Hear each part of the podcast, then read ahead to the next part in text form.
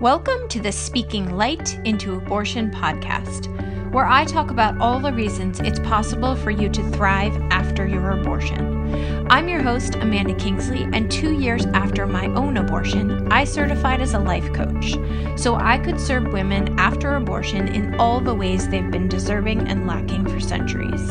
Consider this your launchpad for finding strength and community in yourselves and in each other. Right. Uh welcome to another episode. We have a guest here who I'm excited to introduce you to.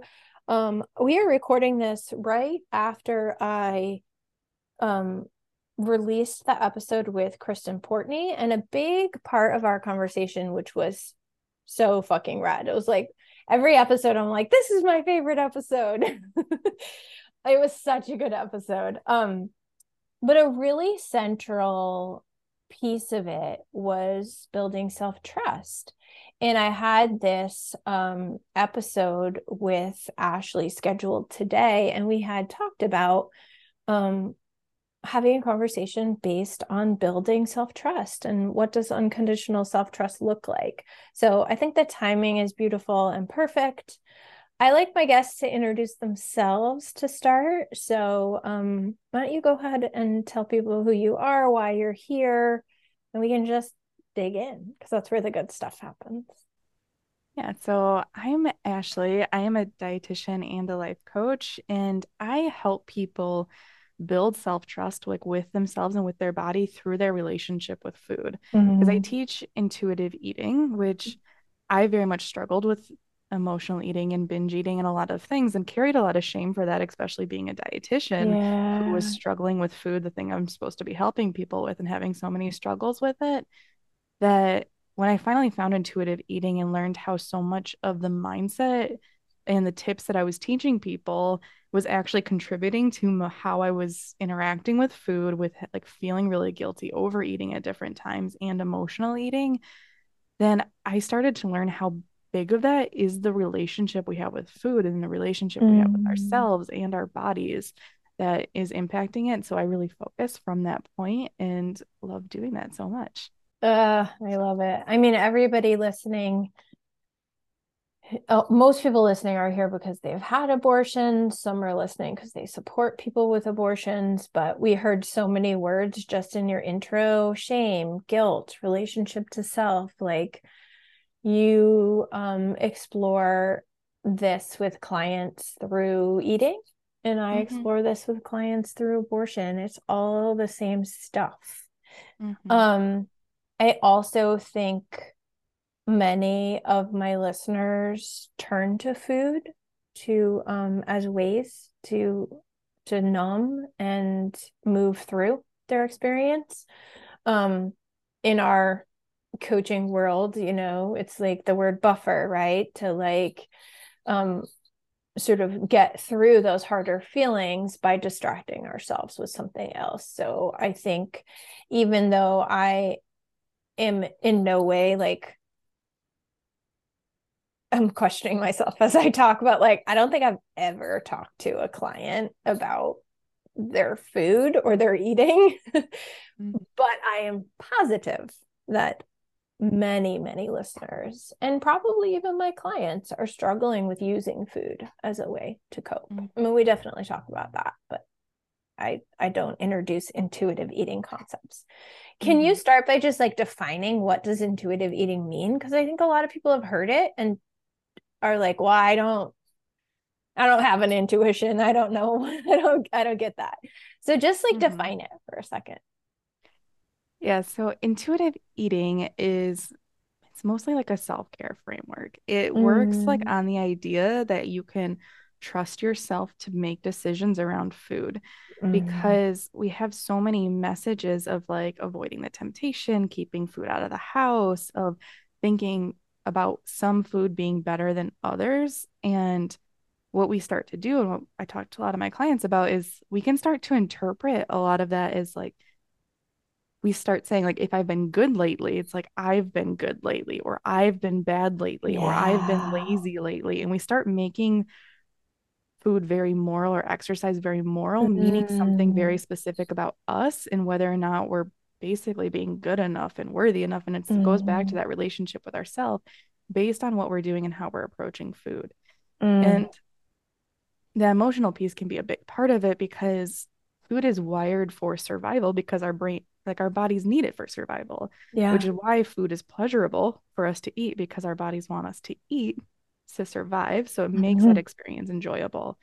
But we can also use food as like you said as kind of like a buffer which my favorite way to explain it is like experiencing an emotion fully is like having an empty room where if you talk in it you feel hear an echo because those sound waves just keep bouncing off the walls. But as soon as you fill it with furniture it absorbs the sound waves and stops the echo and so when we're feeling a, a vibration in our body like anxiety i feel that in my chest it's like when you put food in there it's like filling the room with furniture oh my gosh buffers. i've never heard this this is so good yeah, it's my favorite way to explain it because I think it's it does stop that movement, that distraction momentarily. Yeah. Oh my gosh, that's so fun. That's a really fun description. Um a note I took while you were talking was um making uh, okay, I wrote a note. I can't even read it. I like, like wrote it 2 seconds ago. Um making food a part of our moral identity. And that just feels like, whoa, interesting. and it is true how we we jump so quickly to like, I'm lazy, I'm like, we we just so quickly turn one decision, one choice into who we are. So mm-hmm. yeah, super fascinating years ago being by somebody who when my friends had lost weight and someone was like, "Oh, how'd you do it?" and they're like, "Oh, I've just been really good lately."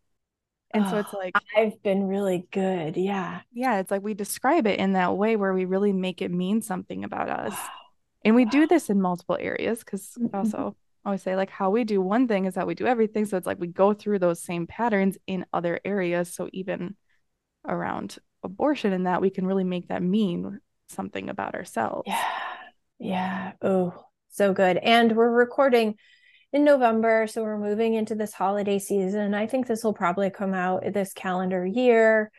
Um, so many people can relate, right? And moving into the holidays, there are so many thoughts and feelings that we can sort of um, especially for my audience, um, but for everyone, there's so many thoughts and feelings that we can kind of like circumstantially avoid other times of the year.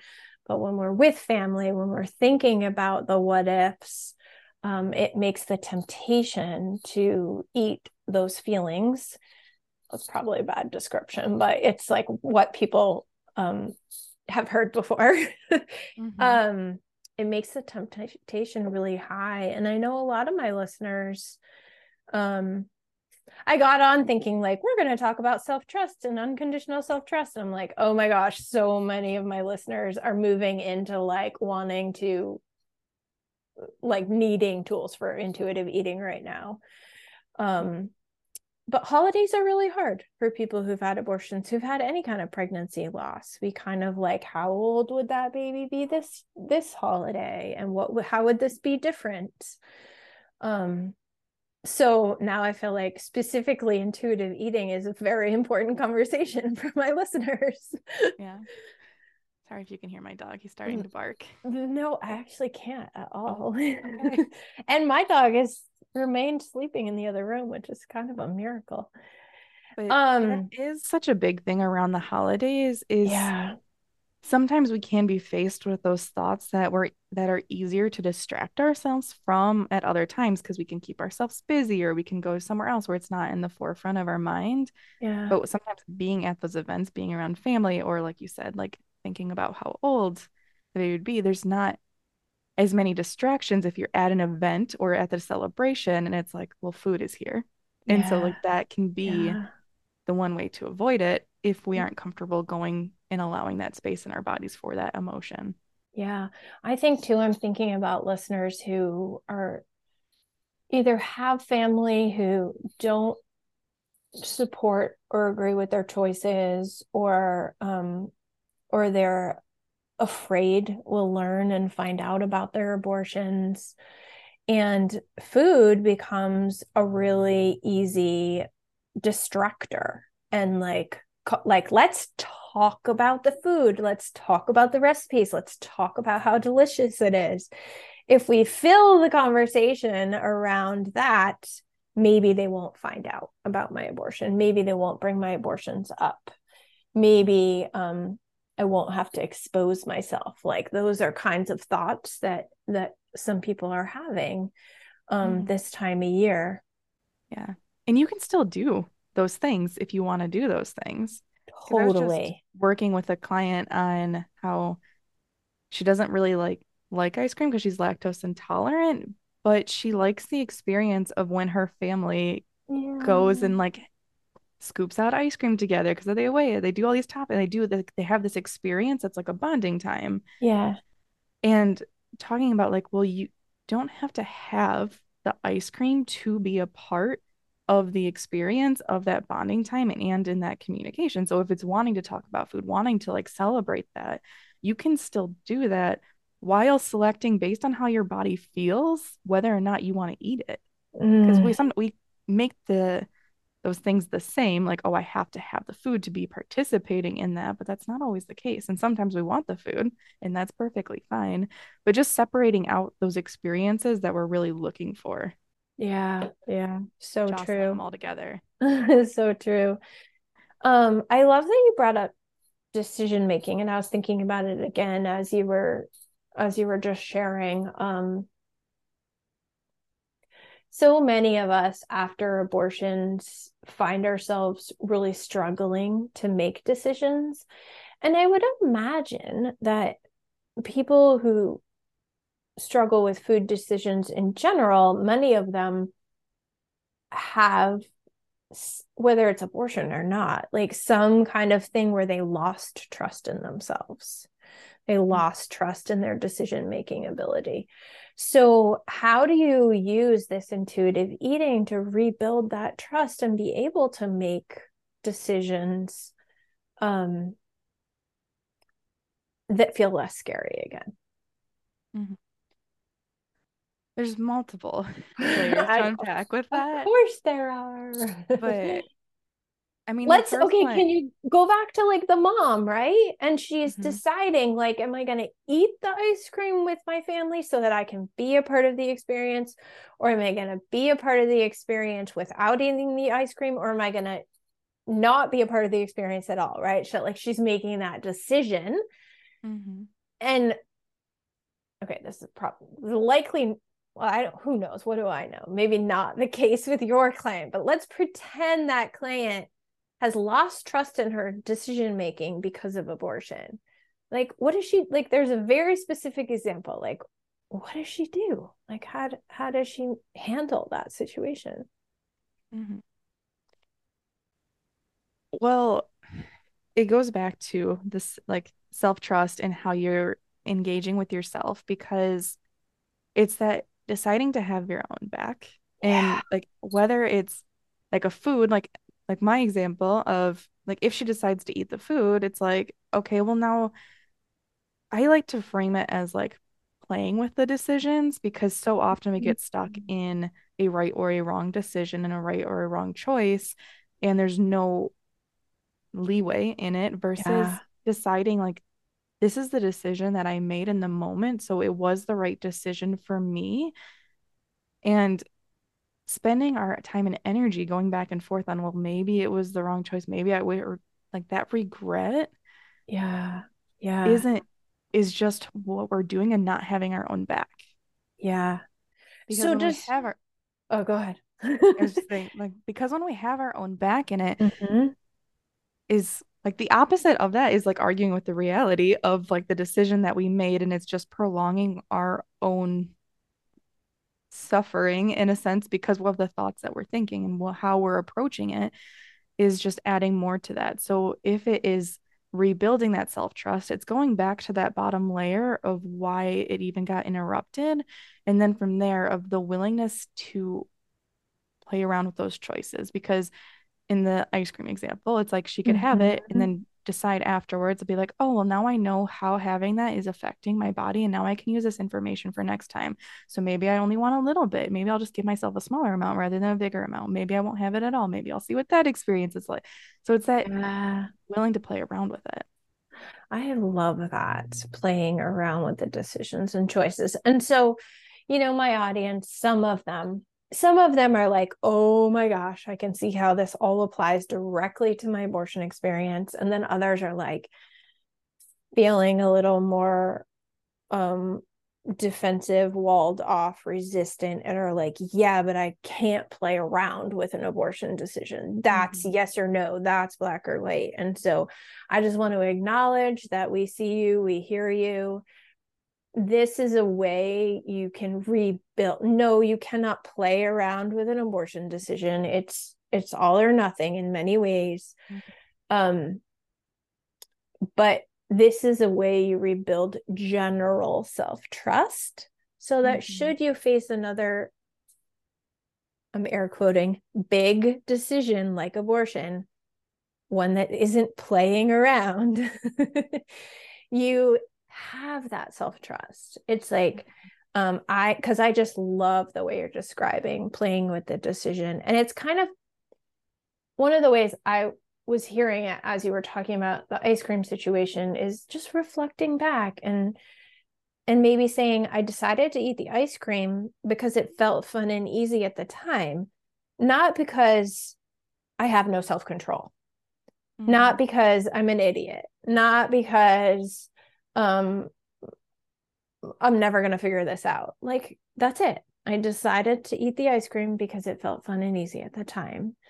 Mm-hmm and your process of just having your own part of having your own back around that decision is just reflecting on like wait i didn't do that because i have no self-control i did mm-hmm. it because it felt fun and easy at the time and like i can be tender with that part of me who wanted it to be fun and easy in that moment um having your own back is like so big and important in mm-hmm. in the work that my clients are facing. So mm-hmm. I love that you're using that language.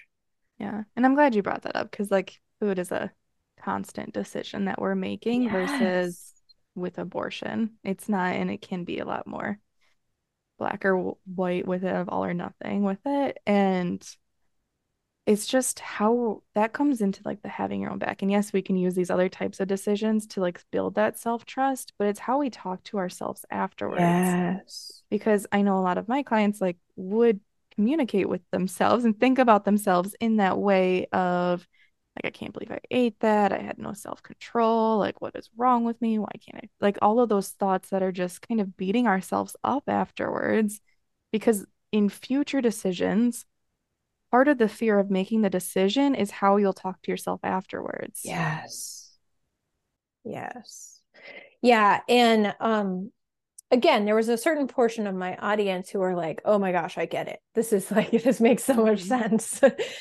because they're they're already trans like they've either listened to the podcast enough or it just makes sense to them. They're already thinking to themselves, oh, I decided to have an abortion because I was scared and um I was scared and couldn't see any other choices, not because I'm a bad person, not because I'm a bad mom.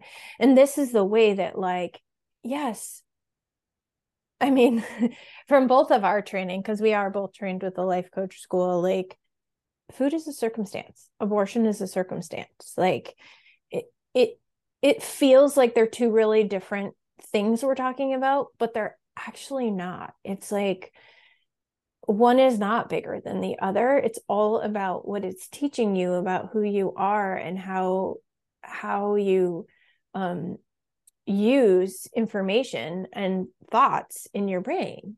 Mm-hmm. Um, and food is an amazing way to practice. It's an amazing way to learn what it feels like to not beat yourself up. Like maybe you're not ready to not beat yourself up about your abortion, but you can practice by not beating yourself up about the ice cream. And like until that feels easy, you might mm-hmm. not be able to transfer it to your abortions. Mm-hmm. But you're never going to even get close if you don't start with something small, like mm-hmm. something less life or death. So, yeah, really good stuff. Um I love where this conversation has gone. Anything else coming up for you that feels like a place to go or needs to be talked about? So, one of the places I was thinking before hopping on this podcast was yeah. that place of building the unconditional love for ourselves mm. and trust. Because yeah. I know on my own journey with healing my relationship with my body and my body image, yeah. I started to notice how conditional we are taught for that relationship with ourselves. Because I remember at first associating like how I viewed my body. My body image was very much based on like appearance, because like that's all like the comparisons to the magazines and body positivity movement of like accepting all body, loving your body, like no matter where it's at. And there are good pieces to that. And then I went into body neutrality, which is like appreciating what your body is able to do for you. Mm-hmm. But I've worked with people who were like runners running like 10Ks, and now because of life, they're not doing that anymore. And if they go for a walk, they feel inadequate because they've wrapped up our identity in these conditional things because how yeah. we look can change how what, what we're physically able to do can change because i remember with body neutrality and try, starting to grow that relationship based on like physically what my body could do for me i was like well this is around the time when i got i, I got rear-ended my car was totaled and i was like you know i could have gotten injured in that and had like thankfully i didn't but it's like i could have gotten injured and my what i'm able to do could change and i don't like i'm tired of having this conditional relationship with myself when i'm basing it on mm. things outside of me mm. versus just deciding we all deserve to love ourselves no yeah. matter what.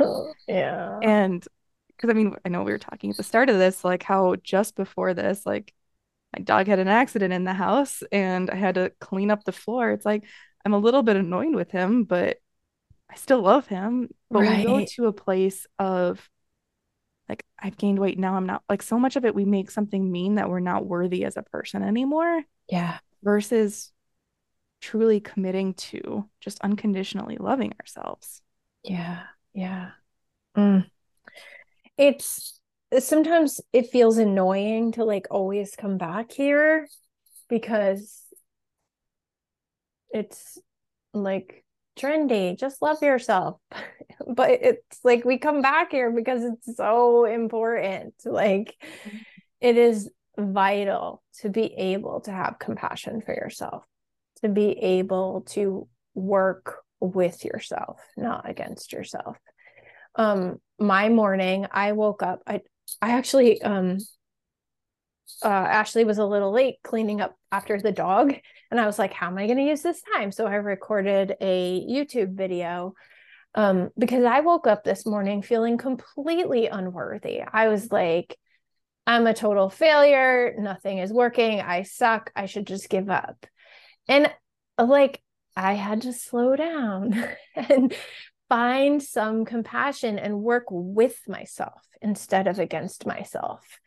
Um, it is self love doesn't always mean like I believe I'm amazing 100% of the time and put myself in some hierarchical place. It means I'm here for me. I know how to have compassion for me. I am curious about me. Like I want to figure this out because I matter. Um and I think when we see like the trendy version of self-love or like the Instagram meme version of self-love, it can feel so impossible, but it's it's really not. It's really mm. not. It's a practice. Yeah, which is why I mentioned the dog thing because it's like I feel annoyed with him a little bit. I'm like, why didn't yeah. you come get me and tell me that you had to go? Right. And but like I still love him. So it's like it's not always that it feels amazing, but I can yeah. choose like the base and the foundation to be love.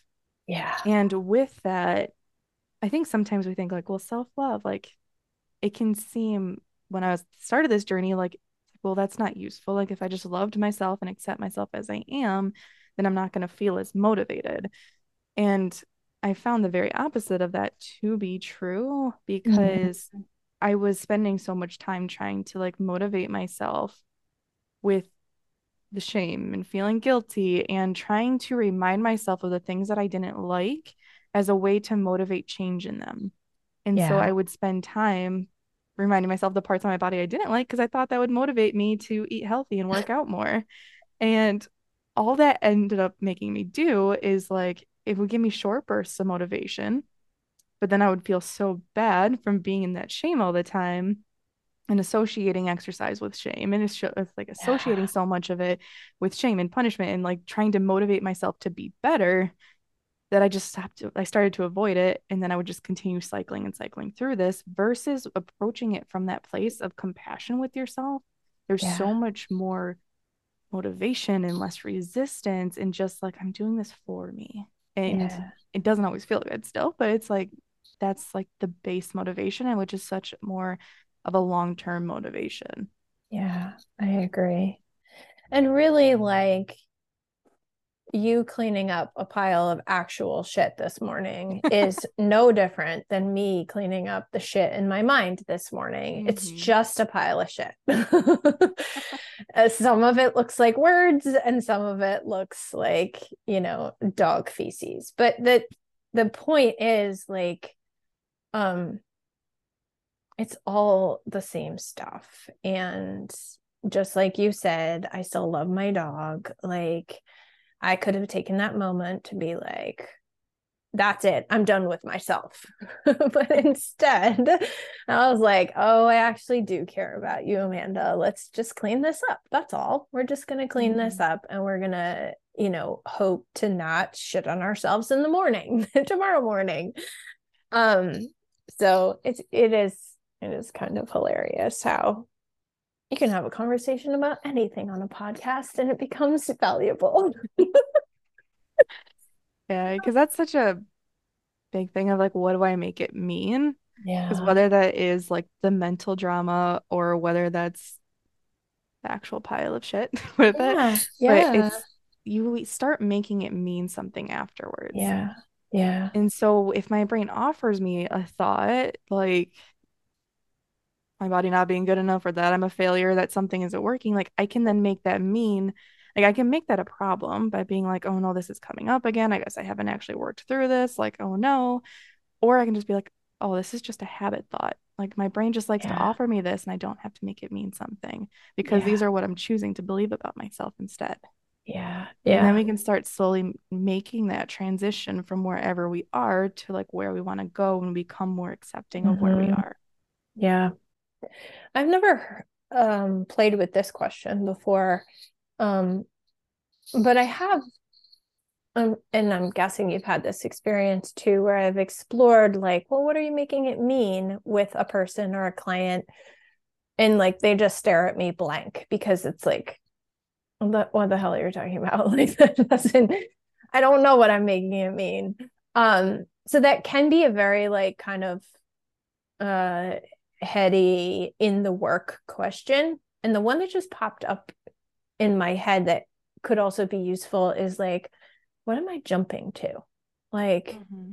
that maybe is like a little less coachy talk. Um, mm-hmm. and I've never played with that question. So now I'm gonna play with it with myself first and and also with my clients. Like, what am I jumping to? Um, mm-hmm. because sometimes what you're making it mean is old like somatic responses, reflexes that have nothing to do with your life now. Um, and are just your body responding the same way it responded when it was seven to whatever. And you can't even like intellectually identify what you're making it mean because it's just like some habit that you built over the years to protect yourself. Mm-hmm. Um, so all of this is just like very nuanced and we can have moments where we make it sound easy to coaches talking about it, but it, it's it takes um, just being really curious and looking at it a million different ways and sometimes it's what you're feeling in your body sometimes it's what you're thinking in your head sometimes it's easy to see what you're making it mean sometimes it's impossible mm-hmm. yeah and i think jumping to is a great way yeah to put it because I don't necessarily ask people like, oh, what are you making it mean? Because, but we can see what you're making it mean based on the other thoughts you're having around the same time. Mm-hmm. So when you have that, like, like sometimes we'll have things come up where somebody will, you know, have another like time where they're emotionally eating when they haven't had one for a while. And then it's yeah. like, oh, this isn't working. Like, I guess the process isn't going to work for me. Something's wrong. Mm-hmm. Like, it's those other like cascade of other thoughts that we can kind of spin on mm-hmm. Is like where we can see what we're making it mean but i don't yeah don't usually jump. yeah in. it goes back see. to like the ice cream conversation right so i decided to eat ice cream because it felt fun and easy um and then i jumped to i have no self-control and if you look at like maybe byron katie's work or i'm sure it's a lot of people's work but like I decided to eat ice cream because it felt fun and easy versus jumping to I have no self control. And when we jump to something like I have no self control, sometimes we can soften it by asking those sort of Byron Katie questions like, is that true? Do I like I have self control when I'm driving? I don't move into the other lane, you know, like is it true is sometimes a way to like soften the thing that you're jumping to if that made sense mm-hmm. Mm-hmm. yeah and which is why with eating i like to pull it back to decisions because mm-hmm. it's really easy to feel especially with food i don't know if you see this with your clients as well but the whole control and out of control feeling and thinking that having like the rules around food like having certain foods on limits off limits or certain amounts that you can or can't eat and then going outside of that, it's like, oh, I just have no self control. But if we're always being like, I'm deciding to have this food, then it's like we don't jump to. It's like, oh, I just made the decision to have this. And now yeah. I know yeah. yeah. what this is doing for me. So we can always bring it back to that place too. Of like this and it's also like this is what was true for me in that moment mm-hmm. and what was two words I love are right now. So it's like this is what I'm deciding right now. It doesn't mean I'm going to eat a gigantic bowl of ice cream with my family every week. Like, but this is what I'm deciding right now. And like, I find that those words right now kind of isolate the decision versus like, I am a person who cannot resist ice cream, right? Like, it's like, no, right now in this one decision, this is what I'm choosing. Mm-hmm. Yeah. yeah. Good stuff. Well, this has been really fun. Um, does it feel like a good time to wrap up, or are we missing anything? We could probably wrap up. Yeah, it's fun. I'm happy with where I went. We went in so many places. It's great. um, thank you for being here. Where can people find you? So they can find me on Instagram at Food Peace Nutrition. Mm or I have my own podcast called Better Than nice. Healthy. Awesome. Good. That's so good. Better than healthy. mm-hmm. yes. That's awesome. Um, great. I will link to everything in the show notes and um I'm glad we figured this out um to get recorded today and um we'll be in Thanks touch. For having me. Great. Bye.